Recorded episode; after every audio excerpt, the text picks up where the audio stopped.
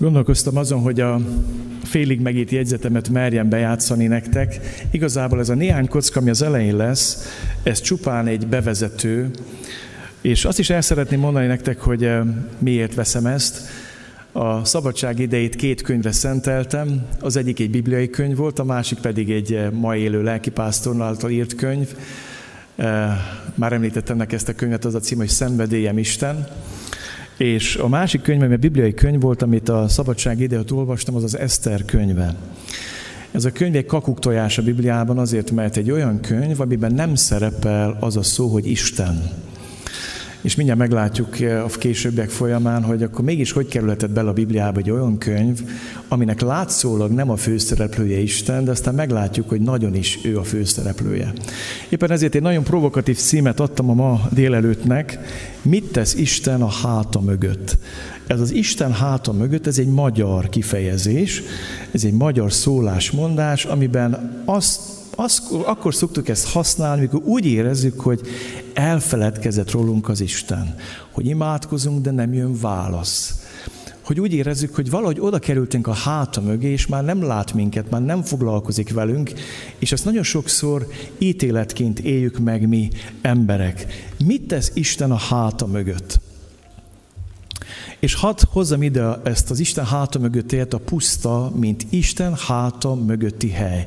És mindig idézőbe teszem ezt a hátát, mert hát Isten nem olyan lény, mint mi, de nem tudjuk csak emberi szavakkal leírni. A puszta olyan nehéz körülmény, amit Isten azért enged meg, hogy valami olyat tanítson, vagy égezzen el bennünk, amit másként nem taníthatott meg. Ilyen például a egyiptomi rabság, aztán a pusztai vándorlás, aztán a babiloni fogság, de ilyenek azok a pusztai időszakok a Bírák könyvében, amikor Izrael népe elfordul Istentől, a bálványokat imádja, és akkor belekerül egy nagyon nehéz helyzetben. Úgy érzik, hogy valahogy beleestek a semmibe. És még egyszer mondom, olyan nehéz körülmény, amit Isten azért enged meg, hogy valami olyasmit tanítson, amit másként nem taníthatott meg. Hadd mondjak egy Hósiási példát nektek. Azt olvassuk itt, azért én most csábítom őt, elvezetem a pusztába, és a szívhez szólóan beszélek vele. Azután visszaadom szöllőjét, és az ákorvölgyét a reménység kapujává teszem. Ott majd úgy válaszol nekem, mint ifjúsága idején, mint amikor kijött Egyiptomból. Azon a napon férjednek fogsz hívni. Így szól az Úr, és nem hisz többé Baálodnak. Kiveszem szájából a Baálok nevét, és nem emlegetik többé nevüket. Isten azt mondja, hogy nem tudtam nektek a tejjel és mézzel folyó földön, nem tudtalak benneteket leszoktatni a bálványimádásról. Ezért elviszlek benneteket a pusztába, ez a puszta, az Asszír, később pedig a déli ország rész számára a babiloni fogságot jelenti, egy nagyon nehéz időszakot. Ez nem egy kellemes hely. Az, hogy Nabukadneccar körülfogja Jeruzsálemet, az, hogy beveszi, az, hogy lerombolja a templomot, felégít, ezek nem kellemes dolgok, ezek rettenetes dolgok, nehéz dolgok. És azt mondja Isten, mindezt azért teszem, hogy elvigyelek téged egy olyan helyre, ahol meg tudlak téged szabadítani a bálványaitól. El tudok végezni benned valamit, amit nem tudtál megtanulni a jólétben. Szeretném nektek elmondani, hogy Európában a kereszténység legnagyobb ellensége nem a pogány vallások, nem az ateizmus, nem az istentelen ideológiák vagy izmusok. A kereszténység legnagyobb ellensége saját maga. A kereszténység legnagyobb ellensége a langymeleg, a közömbös és a képmutató megízetlenült kereszténység. Ezért Jézus ilyen szavakat használ, kiköplek a számból, mert langyos vagy. Sem hideg nem vagy, sem forró. Azt mondja Jézus, ha a só megízetlenül, mit csinálnak vele? Kidobják és eltapossák. Éppen ezért hadd mondjam nektek, hogy Isten sokszor bennünket is a jólétből ki kell vezessen valami nehéz krízisbe, bele kell vigye, hogy a hitünket megpróbálja, megtisztítsa, hogy a Péter apostol szerint a hitünk, kipróbált hitünk értékesebb legyen, mint a tűzben megpróbált arany. És azt mondja Isten, azért viszlek a pusztába, hogy a szíveddel beszéljek. Nem a fejeddel akarok beszélni, nem teológiát akarok neked tanítani, nem hideg hitvallásokat várok, nem tiszta teológiai ortodoxiát várok, szívet kérek. Szenvedét kérek, mondhatnám így is. Kiviszlek a pusztába, hogy a szíveddel beszéljek. Mert amíg a szíved nem szabadul meg, addig még engem is Baálnak fog szólítani. Ez amikor valaki, egy feleség véletlen a férjét a szeretőjének a nevén szólítja. Azt mondja, nem hívsz többi engem Baálodnak. Kemény ige. A puszta ez a hely, ahol Isten cselekszik, víz bennünket.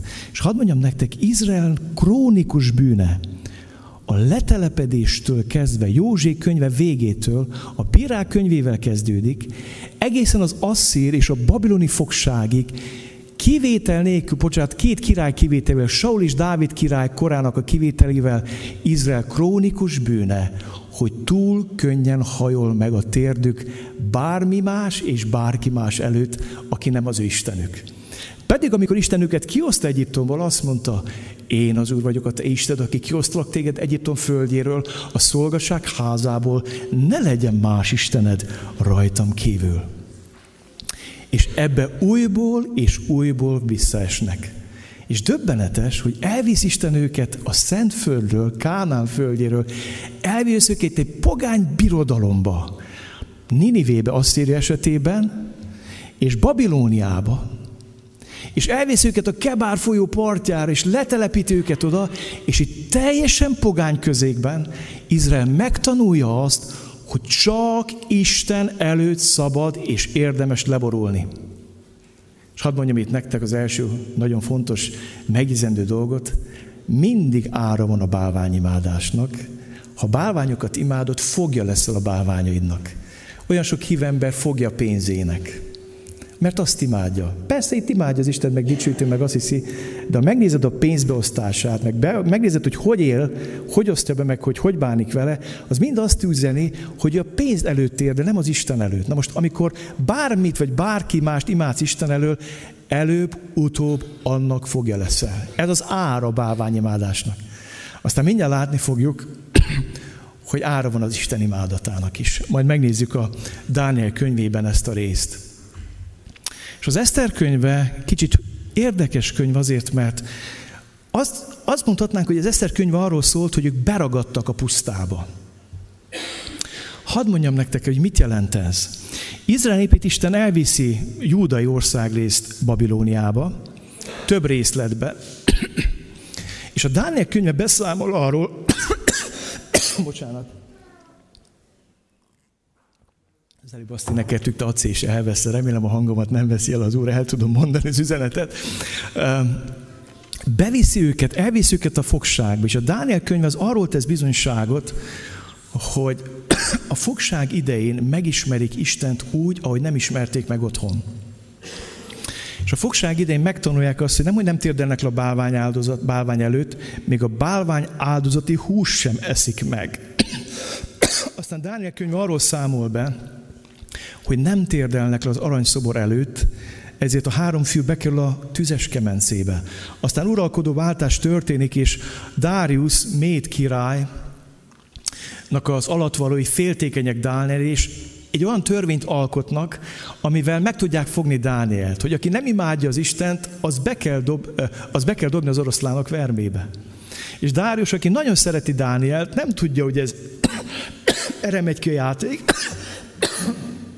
és érdekes dolgot csinál. Dánielről azt olvassuk, nem térdel le a bálványok előtt. És itt van egy hatalmas feszültség, amit nem tudom, érzékeltek, a kögésemen kívül. A hatalmas feszültség az arról szól, hogy odahaza azért büntet minket Isten, mert leborulunk a bálványok előtt. Ösztönösen hajlik meg Baál, Asera, Molok, Ékirálynő, mindenki előtt meghajlik a térdünk. Most elkerültünk a fogságba azért, hogy megtisztítson minket, hogy megtanítson minket, hogy csak Isten előtt szabad letérdelni, és itt azt éljük meg, hogy itt meg ezért büntetnek minket. Figyeled? Ára van a bálványimádásnak, és ára van az Isten imádatnak. Dániel oroszlánok verbe kerül, a három barátja tüzes kemencébe kerül, és szeretném ma neked elmondani, hogy mindig lesz ára a bálványimádásodnak is, és lesz ára az Isten imádatodnak is, csak egy különbséggel. Amikor Istent imádod és megfizeted az árát, akkor mindig Isten dicsőül meg. Megtér egy diktátor, mondjuk Nabukadneccar. Megtér egy Dáriusz, aki rádöbben arra, hogy Dániel istene egy élő Isten. És tudjátok, miért nem tudjuk az embereket hitre vezetni ma Európában, meg itt Magyarországon? Mert nem akarjuk megfizetni az Isten imádat árát. Legyen a szégyen, megvetés, gúny. Mi ezt nem akarjuk megfizetni. Mi inkább összerogyunk a bálványok elő, és azt mondjuk, hogy én nem akarom megfizetni ennek az árát. De még egyszer mondom, a tüzes kemence győzte meg Nabukadneccárt, hogy Isten él. Az oroszlánok verme győzte meg Dáriust arról, hogy nem az ő Isten az élő Isten, hanem Dániel Istene. És az Eszter könyve, tudjátok, mikor keletkezett? Mikor már Círus kiadta az eddiktumot, hogy menjenek haza zsidók. Hazamentek. Nem mind, csak egy részük. A szegényebb és a nincstelen nép ment haza. A gazdagabb réteg ott maradt, ott maradtak a méd és perzsa király uralma alatt. És egy nagyon érdekes dolog alakul ki, Nehemiás is úgy ragadt ott. Ő a király pohárnoka volt. Már mindenki otthon volt, már a templomot felépítették, de a falak még romokba voltak. És Nehemiás még ott van fogságba, és ott van Eszter is, és ott van Mordokaj, vagy Márdokeus más néven. Azért mondtam azt, hogy Eszter könyv, mint azt sugallná, hogy beragadtunk a pusztába, hogy nem tudtunk belőle kilépni. Nem jöttek haza. És talán rájuk is igaz az az ég, amit ide idéztem, de Sion ezt mondja, elhagyott engem az Úr, megfeledkezett rólam az én Uram. Megfeledkezik egy csecseméről az anya, nem könyörül a méhe gyermekén. De ha ő meg is feledkeznék, én akkor sem feledkezem meg rólad. Íme a tenyerembe véstelek be. A puszta az a hely, ahol úgy érezzük, hogy Isten elfelejtett minket. Amikor a magyar ember azt mondja, hogy Isten háta mögötti vidék, akkor úgy érzi, hogy ha az Isten nem lát, nem hall, nem vesz tudomást az én bajomról. És az Eszter könyve erről szól. Még az Isten neve sincs benne ebbe a könyvbe. És itt elérkeztünk Eszter könyvének a dilemmájához, és akkor itt most már nem lesz vázlat, hanem másfajta vázlat lesz. 4 axiómát mondok el nektek, pontosabban 3. Az első axióma. A Biblia főszereplője mindig kicsoda? Isten. Így van? Megegyezhetünk ebbe? A második axióma. A Bibliának van 3 fő témája. Isten, ember, sátán. Erről mindig fogsz hallani a Bibliában. Isten a főszereplő, van 3 fő téma. És a harmadik axióma. A Biblia 4 kérdésre mindig választ ad. A Biblia nem ad minden kérdésre választ. Mondjuk ki. Nem fizika tankönyv, nem kémia tankönyv, történelmileg hiteles, tehát lehetne történelemkönyvnek is mondani, de nem ad minden kérdésre választ, de 4 kérdésre mindig választ ad, ez pedig így szól. Kicsoda Isten, kicsoda vagyok én, mint ember, és én, mint bűnös ember, hogyan kerülhetek kapcsolatba az Istennel, és hogyan járhatok vele? Ha ezt a 4 kérdést fölteszed a Bibliának, mindig válaszolni fog. És itt kezdődik a mi problémánk, hogy akkor hogyan kerülhetett bele a Bibliába Eszter könyve? Az a könyv, amiben egyszer nem olvasjuk azt a szót, hogy Isten. Ez egy nagy titok és kérdés. És hadd mondjam nektek, hogy a zsidóknak ez nem volt kérdés. Ők annyira jól értették ezt a könyvet, mert ott van benne elrejtve főszereplőként, igazi főszereplőként ott van Isten. És minden látni fogod, hogy az Isten háta mögötti vidék az a hely, ahol Isten leghatalmasabban cselekszik, csak észre kell venni. Mindjárt rá fogunk jönni erre a könyv tanulmányozásakor, de az első keresztény egyházatják is elbizonyítottak. Azt mondták, hogy hát ha nincs benne az Isten neve, akkor ez nem biztos, hogy ez kanonikus, ihletett könyv. Nem biztos, hogy bele kéne rakni. De a zsidó kánonban benne volt. Jézus ezt a Bibliát forgatta. Az apostolok, a tanítványok ezt az ószövetséget idézték, amiben benne van Eszter könyve. Mi akar Isten ezzel a könyvvel mondani ma nekem és neked? Az első, le lehet kapcsolni a jegyzetet, és most szeretném egy picit kibontani nektek magát a könyvet ezt a hosszú bevezető után.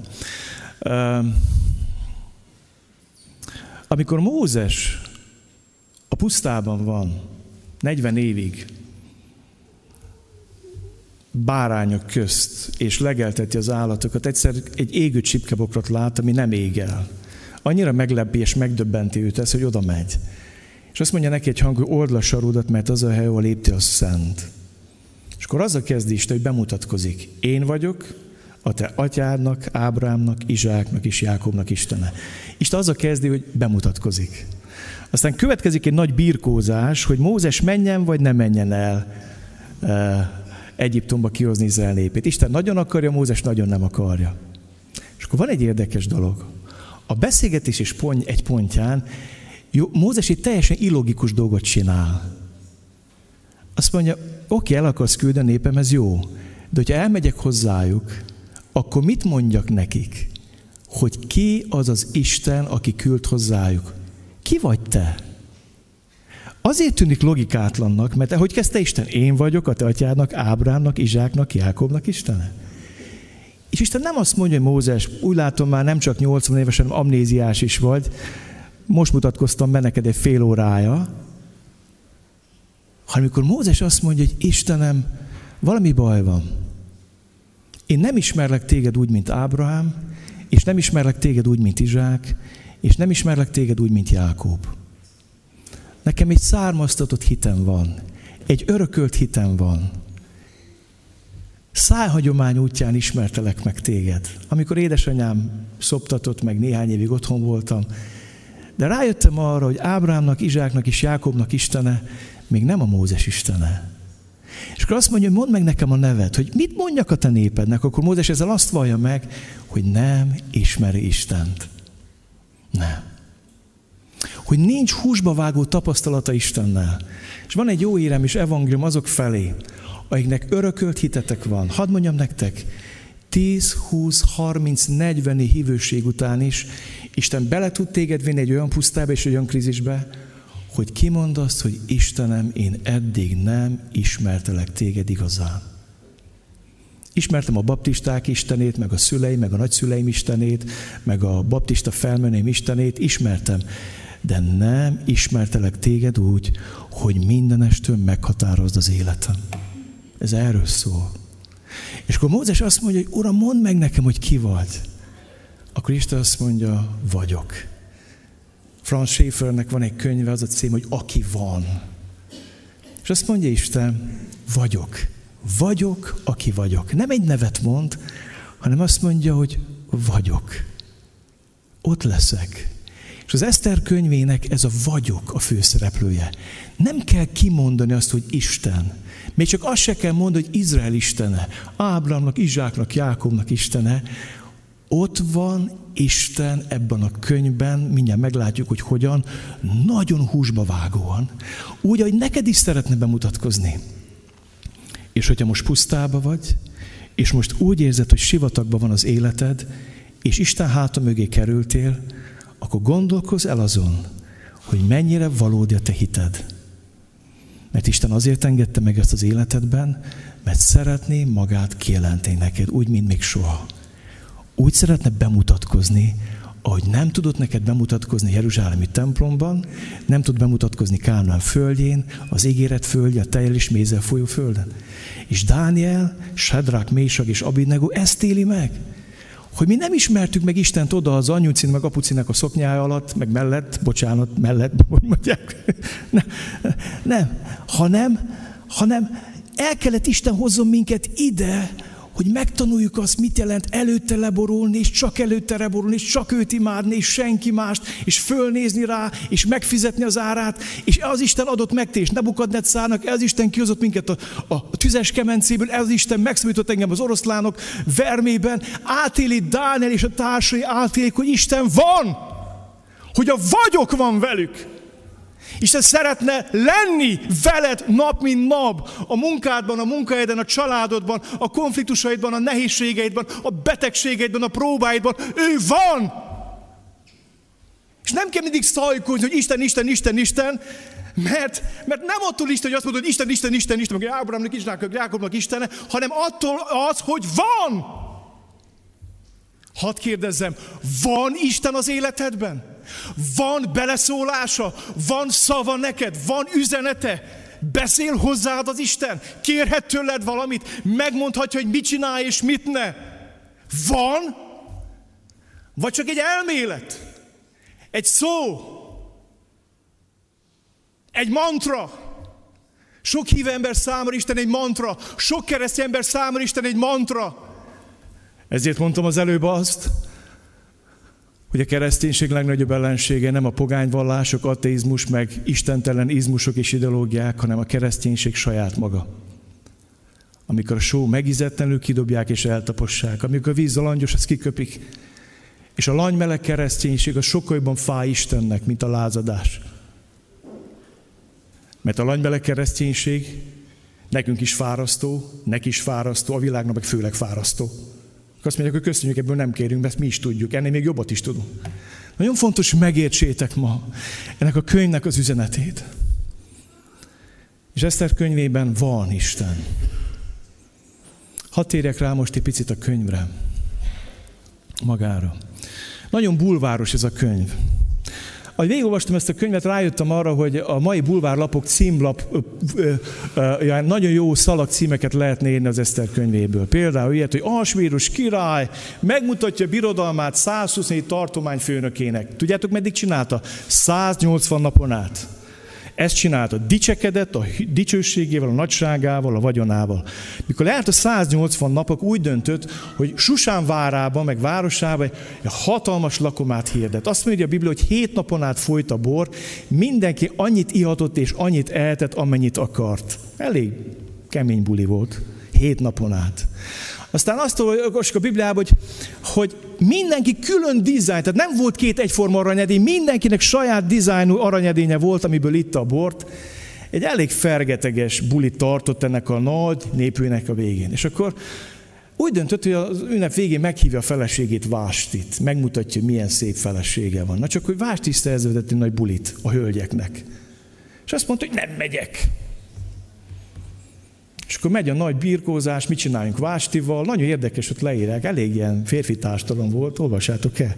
Azt mondták, de hogyha Vástinak ezt eltűröd, akkor minden nő elszemtelenedik. Ez van benne a könyvben. És akkor azt mondják, hogy Vástit kirúgják a király méltóságába, királynő méltóságába. És jön a következő bulvár szalagcím. Kirúgták Vástit. Szépségversenyt hirdettek, feleséget kerestek a királynak. Nagyon kiskegyedes, nem? Elmehetne a Sztori magazinba, én nem olvastam ezeket, néha látom úgy messziről a fodrásznál, mikor várok a soromra. Ugye a címlapokat, a címsztorikat látom, a felirásokat. És az egész Eszter könyve olyan, hogy arról szól, hogy Ahasvérus rázza a rongyát, megmutatja a dicsőségét, a feleség nem akarja megmutatni a dicsőségét, kirúgja a dicsőségét, szépségversenyt hirdetnek, és rátalálnak egy zsidó árvalányra. Következő bulvár cím. És zsidó árvalány megnyert a szépségversenyt, nem? Mondjak még én, nem mondok, mert nem ez az üzlet lényege, de erről szól az Eszter könyve. Nagyon fura. Mondtam, hogy uram, hát ebben mi az üzenet? Nem értem. És most szeretnék rátapint a lényeg. Keresétek meg az Eszter könyvét, és fogok olvasni belőle 2 részletet. És remélem, hogy megértitek a mai délelőttnek a fő-fő üzenetét. Eszter könyve végéről könyvéből olvasunk néhány szakaszt. Ugye Esztert kiválasztják királynőnek, és azért, tudjátok miért? Nagyon érdekes, készítik őket mindenféle kencékkel, ápolják őket, és azt mondják, hogy mikor bemész a király elé, kérhetsz bármit. El tudom képzelni ezeket a manőkeneket. Mi mindent kértek. És van ott egy elejtett mondat. Eszter nem kért semmi extrát a király felügyelőjétől. Azt mondja, hogy amit te mondasz, azt csinálom. Az összes többi hölgy, amit csak lehetett, amit megkívánt. Hát ismerős, nem voltatok már ilyen illatszerboltba? Nem szoktam menni, hagyom, hogy menjen egyedül, de ő se sokat jár, elárulom nektek. És nagyon érdekes, hogy kérnek ott sok mindent, és Eszter nem kér semmit. És érdekes, hogy valami megfogja a svérust Eszterbe. Hogy van neki valami belső szépség a külső szépségen túl. Na, Eszter lesz a királynő. És Ahasvérus elkövet egy nagy hibát, amit minden földi uralkodó el tud követni. A világi hatalomnak van egy furcsa természet, ami predesztinál a videalmi hatalmat a megsötétedésre. Van ez az arany mondás, hogy azt mondják a hatalmasok, akinek hatalmasok, azok ne legyenek hatalmasok, ismerős, nem, elfelejtettem, hogy van. A lényeg az, hogy Ahasvérus egy kicsit úgy megszédül, és ebben a nagy hatalom fitoktatásában elköveti ezt a hibát, hogy kinevezni második emberként, maga után elsőként Hámánt. Egy olyan embert, aki nem tud élni a hatalommal. Az ördögi hatalomnak a természete az, hogy arra vannak az emberek, hogy a hatalmat szolgálják. Minden ország, amiben az uralkodók azt hiszik, hogy a hatalmat arra kaptuk, hogy minket szolgáljanak az emberek, az a megsötétedett hatalom. És Hámán ennek a hatalomnak a részege. Nem fogja fel, hogy a közszolgája, ő arra van, hogy őt szolgálják, őt imádják. És Hámán eléri a királynál azt, hogy a király kiadjon egy rendeletet, hogy ahol ő megy, a kormányzók le kell térdelnek ő előtte. Hámán a megsötétedett hatalmat jelenti, a világi hatalmat jelenti. Eszter és Mordokaj, vagy Mardokeus pedig tudjátok, mit jelent? Azt a hatalmat, ami arra van, hogy szolgálja az embereket. Ők is hatalmat kapnak. Királynő lesz Eszter. Mardokeus később a Hámán helyére kerül a király utáni második emberként, vagy első emberként, és Mardokeus arra használ hatalmat, hogy szolgálja a népét. Hámán arra használ hatalmat, hogy szolgálják őt. Ez az ördögi megsötétedett hatalom. És itt van a kulcs. Eszter könyve 3. részét keressétek meg. És olvasom az ígét. Ezek után nagy méltóságra emelte Ahasvérus király az agági Hámánt, Hammedátá fiát, és feljebb tétett a székét a körülötte levő összes vezető emberénél. A király összes udvari ember, aki csak a király udvarában volt, térdet hajtott és leborult Hámán előtt, mert így parancsolta a király. Most jön a kulcs. Mordokaj azonban nem hajtott térdet, és nem borult le. Ezért a királyudvari emberek, akik a királyudvarban voltak, megkérdezték Mordokajt, miért szeged meg a király parancsát? Napról napra mondogatták ezt neki, de ő nem törődött velük. Ezt jelentették Hámának, hogy lássák, helytálló-e Mordokaj védekezése, mert arra hivatkozott előttük, hogy zsidó. Amikor Hámán is látta, hogy Mordokaj nem hajt térdet és nem borul előtte, elöntötte Hámánt a méreg. De kevésnek tartotta, hogy csak Mordokaj emeljen kezet, mert megmondták neki, hogy Mordokaj melyik népből való. Ezért arra törekedett Hámán, hogy Mordokaj együtt minden zsidót kipusztítson Ahasvérus egész birodalmából. De Benet, nem térdel le Hámán előtti zsidó ember, és amikor megtudja, hogy zsidó, akkor az összes zsidót ki akarja írtani, és itt van a kulcs az Eszter könyvéhez. Emlékeztek, mivel kezdtük az Isten tisztelet ígérdetést? Hogy oda az Izrael térden minden bálvány előtt összecsuklott. A gyerekeiket is készek voltak feláldozni a moloknak. Borzalmas dolgokat csinált Salamon is. Rengeteg bálványt imádtak. Az egész királykönyv a bálványimádástól hemzseg. Mindig rogynak össze, minden bálvány előtt letérdelnek. És elmegy Izrael népe, és ott van a beragadt, a pusztába beragadt Izrael. Már a fogságból hazatérés megtörtént. Beragadtak, de valamit megtanult a fogságban, a pusztában. Megtanulták az Isten háta mögött azt, hogy egyetlen egy valakit szabad lehet imádni. Az pedig Izrael Istene. Szeretném nektek elmondani, Mardokeus vagy Mordokaj nem csökönyösségből és gyerekes büszkeségből nem akar letérdelni Hámát, hogy azért se térdelek le, megmutatom neked, hogy nem térdelek le. De. Mordokaj azért nem térdel le Hámán előtt, mert minden nap 3-szor letérdel valaki más előtt, Isten előtt. Ugyanúgy, mint Dániel. Dániel azért nem térdel le Dáriusz előtt, mert minden nap 3-szor letérdel Isten előtt. És az Eszter könyvének a botrányát az robbantja ki, hogy van egy zsidó ember, aki nem akarja imádni Hámánt. És előbb azt mondtam, hogy ára van a bálványimádásnak a fogság, de ára van az Isten imádásnak. És belekerül Mardok is egy nagyon nehéz helyzetbe, és azt mondja, Uram, nem értelek. Elhoztál a fogságba, hogy csak téged imádjalak. Hogy megértsem azt, hogy te vagy az élő Isten. Én nem akarok embert imádni, én nem térdeklek Hámán előtt. Most ez a fizetség? Ezzel válaszolsz nekem, hogy Hámán nem csak engem akar kiirtani, az egész népemet. És ebben a mondatban hatalmas evangélium van. Ez azt jelenti, hogy Hámán tudta, hogy a zsidók megtanultak valamit a pusztában, a fogságban. Hogy csak Istent lehet szabad és érdemes imádni. Senki mást. És tényleg bekövetkezett, mint olvastunk a Hóseás könyvéből, hogy kiveszem szádból a Baálok nevét. Nem szólísz többet engem Baálnak. Megszabadítlak téged a bálványaitól, az isteneitől, és úgy fogsz nekem felelni, mikor kiosztalak Egyiptomból. Amikor szerelmesen követtél engem, mint szabadító Istenedet, amikor a törvényem a szívedben volt, és nem a fejedben. Érted, miről van szó?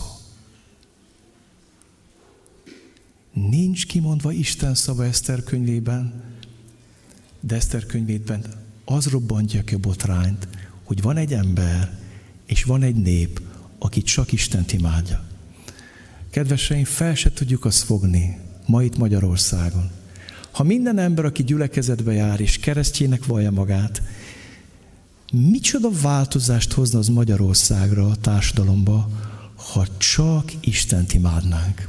Ha megtanulnák Mardokeustól azt, hogy senki más előtt nem fogok letérdelni, csak Isten előtt, csak őt fogom imádni, magasztalni, csak őt. Mardokeus azért nem térdel a Hámán előtt, mert már régen letérdelt Isten előtt. És tudom, hogy ismétlem magam, sokszor halljátok tőlem. Azért nincs talpod az ördög előtt, mert nincs térded az Isten előtt. És tudjátok, tanulgatom azt.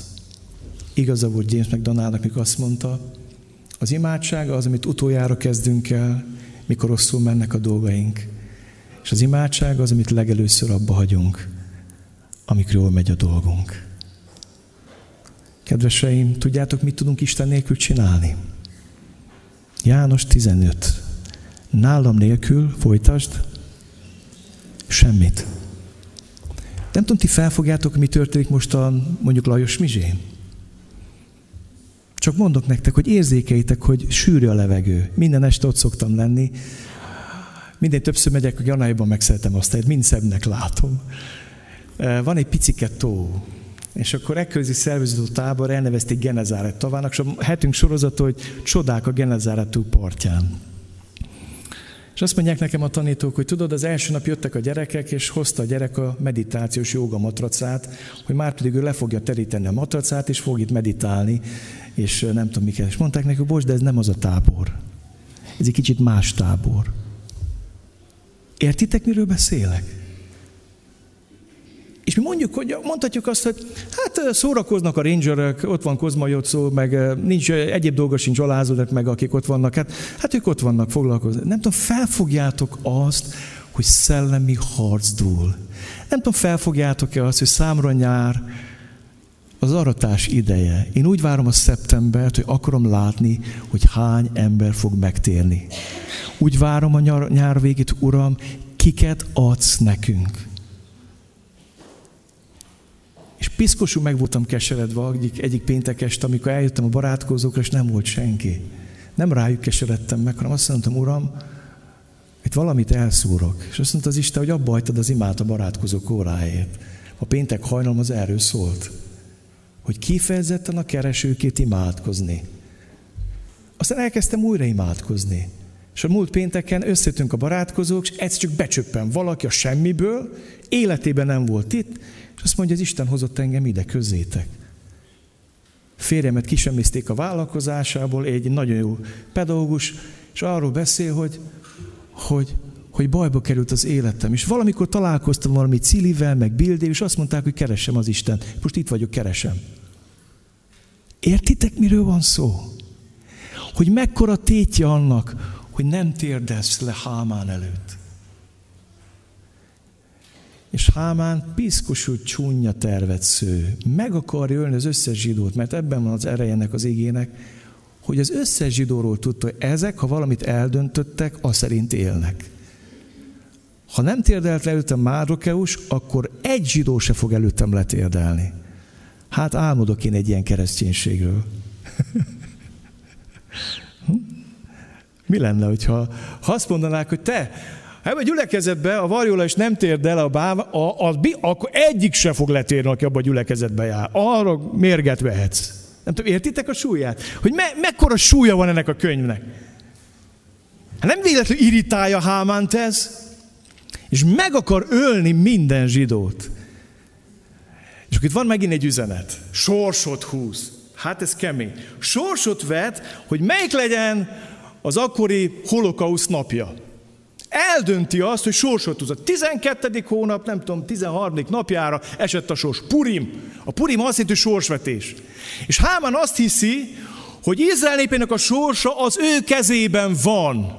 Az ő dobókockájában van. A Purim azt jelentő sors. És most szeretném neked elmondani, ha Isten háta mögött érzed magad, ha úgy érzed, hogy Isten elfelejtett, ha úgy érzed, hogy pusztában vagy, nem vagy elfelejtve, azt olvastuk Ézsás könyvébe. Miért mondod ezt, Jákob és Izrael? Elfeledkezett rólam az én uram. Szegény zsidók úgy érezték, hogy belekerültünk Hámán markába. Még dobókockát is dobott, így döntött, hogy még nap öl meg minket. Purim, sors. És tudjátok, az a nagyon nehéz, hogy a méd és perzsa törvényalkotásnak a csapdája, hogyha valamit kimondanak, nem lehet visszavonni. Kiadták a törvényt, a király adott a pecsétgyűrűjét, lepecsételt, innentől kezdve a királyrendelet volt, és meg volt pecsételve a zsidók sorsa. És most jön a könyv második kulcsa. Lapozzatok velem a 4. fejezethez, és nézzük meg, hogy mi a második kulcsa Eszter könyvének, 4. fejezet első versétől. Amikor Mordokaj megtudta mindazt, ami történt, megszaggatta ruháját, zsákruhába öltözött, hamut szórt a fejére, kiment a városba, és hangosan, keservesen jajveszékelt. Így ment egészen a király kapujáig, de a király kapuján senkinek sem volt szabad bemenni zsákruhába. Most folytatom. Minden egyes tartományban, ahová csak a király törvényerő parancs eljutott, nagyjá szakadt a zsidókra, böjtöltek, sírtak, a mellüket verték, és sokan voltak, akik zsákruhában és hamuban hevertek. És olvasom a végét a fejezetnek, mert kevés az időm. Eszter, 15. vers, ezt üzente vissza Mordokájnak. Menj és gyűjts össze minden zsidót, aki csak Susánban található, és böjtöljetek értem. Ne egyetek és ne igyatok 3 napig se éjjel, se nappal. Én is ugyanígy böjtölök szolgáló lányaimmal, azután bemegyek a királyhoz a törvény ellenére. Ha el kell elvesztem, hát elveszek. Mordokaj elment, és mindenben úgy járt el, ahogyan Eszter parancsolta neki. Azt mondtuk, hogy ebben a könyvben nincs ott Isten. De ott van az Isten, mikor Mordokáus térd nem hajlik meg a Hámán előtt, mert Isten őt meghajlott. És hadd mondjam nektek, most arról olvastam, hogy hol fordulnak meg a dolgok, a történelem eseményei. Nem Washingtonban, nem Szingapurban, nem Fennyánban, nem Donald Trump kezében van a világ sorsa, és nem Kim Jong-un kezében van az országának a sorsa. Tudom, hogy a bulvár erről ér. Ettől hangos a sajtó. Ez a szabadság idő alatt megnéztem néhány meccset, megvalom nektek töredelemmel, és hát ilyen intenzív imaéletet nem láttam még, mint a 11-esekkor.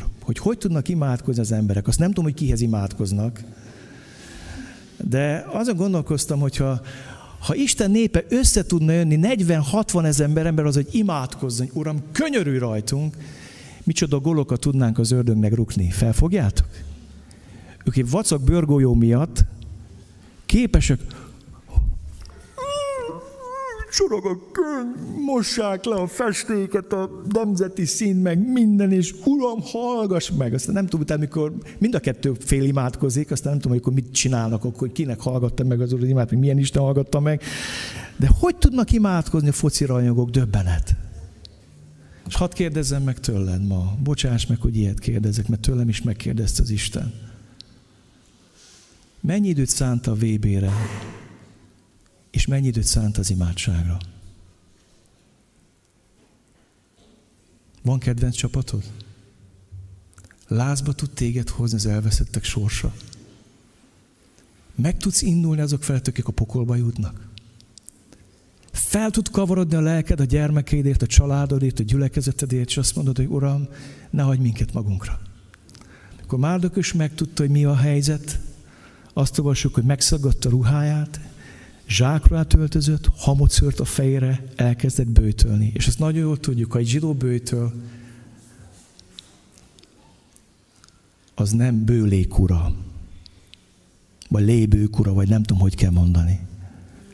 Ha egy zsidó böjtöl, az Istennek szól. A böjt az a legkeményebb, legmélyebb imádság, amikor az egész testével imádkozik egy zsidós. Azt mondja, a gyomrom is imádkozik, az egész testem imádkozik, az egész testem egy imádság. Egy merő imádság, a megszaggatott ruhám, a zsákról, a hamol fejemben, ez mind ima. Eszter könyvében nincs ott Isten, látszólag, de Eszter könyvének a főszereplője Isten. Mordokaj életének a főszereplője Isten. A zsidóság életének a főszereplője Isten. Beragadtak a pusztába, de imádkoznak. És imádkozik Mordokaj, és imádkozik az egész zsidóság, és imádkozik, és böjtöl a királynő.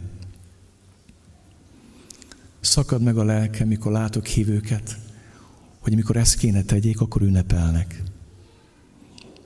És védik a bűnt. Amikor zsákruhát kéne ölteni, sírni és jajgatni kéne, és azt mondja, Uram, elborított minket a szégyen. Amikor jajgatni és böjtölni kellene, kegyelemét és irgalmit, Isten adjon megtérést, szabadulást a bűnből, akkor egyesek ünnepelnek. Értsd meg azt, a történelem menete nem Ahasvérus kezében van. Végképp nem Hámán kezében. Nem. Isten kezében van a sorsunk. És képzétek el, hogy Isten válaszol az imádságra. Lehet, hogy idealistának tartotok. Lehet. Én még mindig nem mondtam le arról, hogy ez gyülekezet imádkozó gyülekezet lesz egyszer. Nem mondtam le róla. De azt mondta az Úr, hogy addig nem lesz az, amíg te nem leszel imádkozó ember. Az Eszter könyve 2 sarokponton fordul meg. Nem térdelnek le a bálványok előtt. Erővel imádkoznak, egész testükkel az Istenhez. És az Isten csodát tesz. Nagy csodát tesz. Milyen csodát tesz? A könyv úgy indul, hogy van egy nagyképű király. Van egy még nagyképű felesége.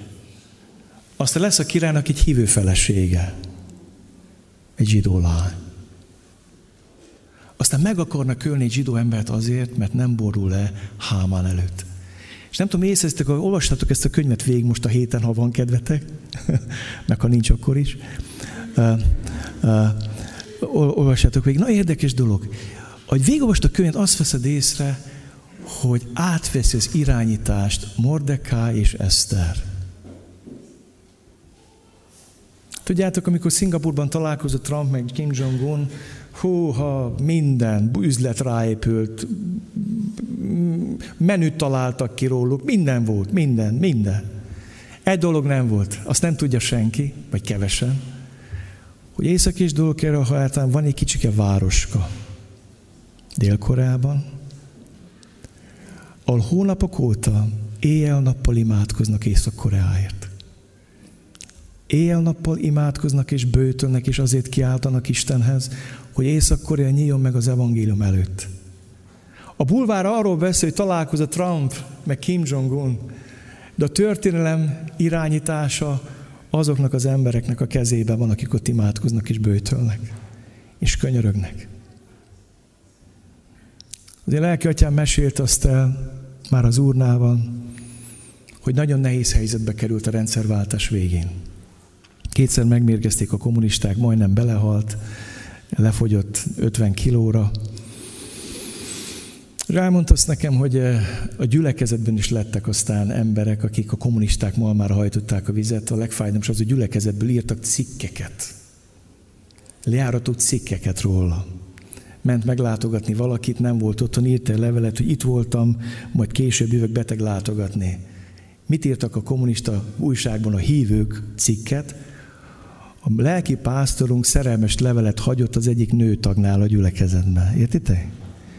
Tehát ilyen ganéságok mentek el, és nem tudom szebben mondani, mert ez az. És azt mondta nekem Ernő bácsi, hogy nagyon nehéz helyzetbe kerültem, a gyülekezetben volt egy tábor, aki egyebet se csinál, csak adta lovat a rendszer alá, hogy leárassanak. Ott volt a kommunista rendszer, még eleve gyűlölt engem, és ott volt egy gyülekezetben ébredés volt, tértek meg az emberek. És azt mondja, oda a fiam hozzám, és azt mondja, hogy apa, elmegyek Magyarország. De fiam, nem tudsz kimenni, mert nincs útlevet. Akkor is elmegyek. Hát a fiam, ez törvénysértés.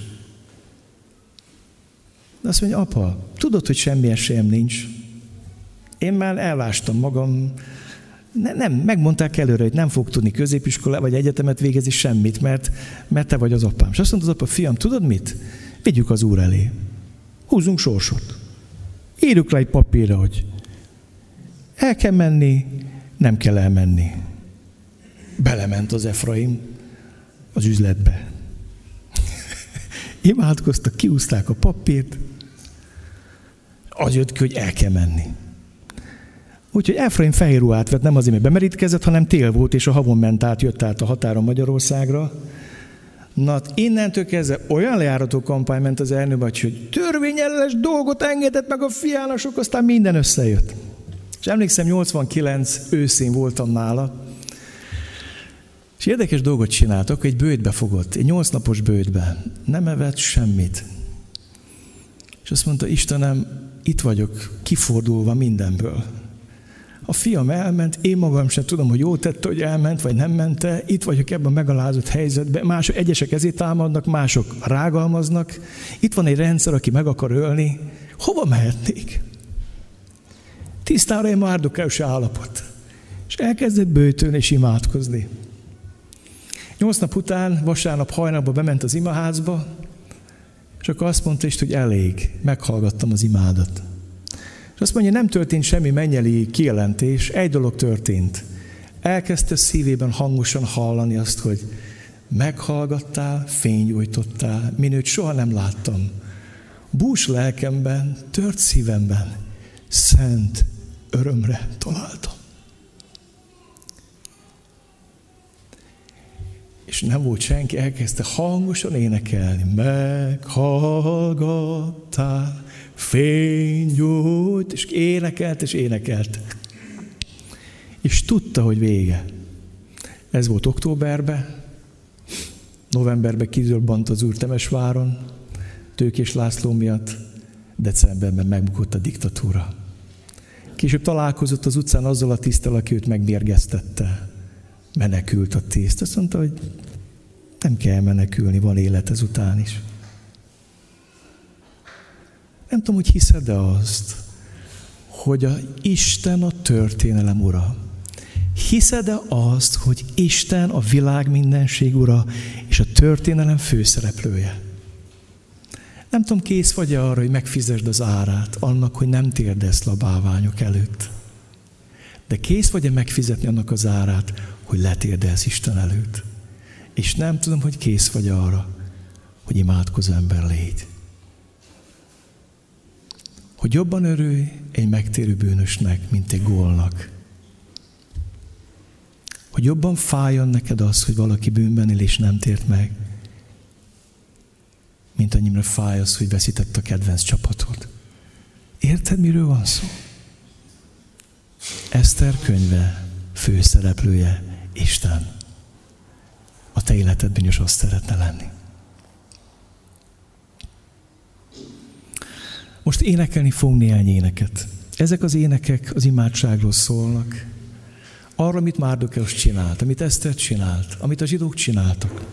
Hívlak benneteket ma délután 5 órára ima alkalomra. Itt a nagyteremben lesz, mert Laci zongorista, és most itt van billentyű. Itt lesz az ima alkalom ma délután. Én Nagykörösön leszek, utána megyek a Ranger táborba. Ma este lesz a záró alkalom. Kijön 30 szülő, nem hívő emberek. Jönnek a gyerekeikkel együtt hallgatni az evangéliumot.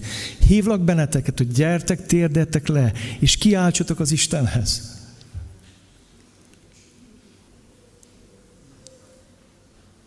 Hívlak benneteket. Szálljuk oda magunkat.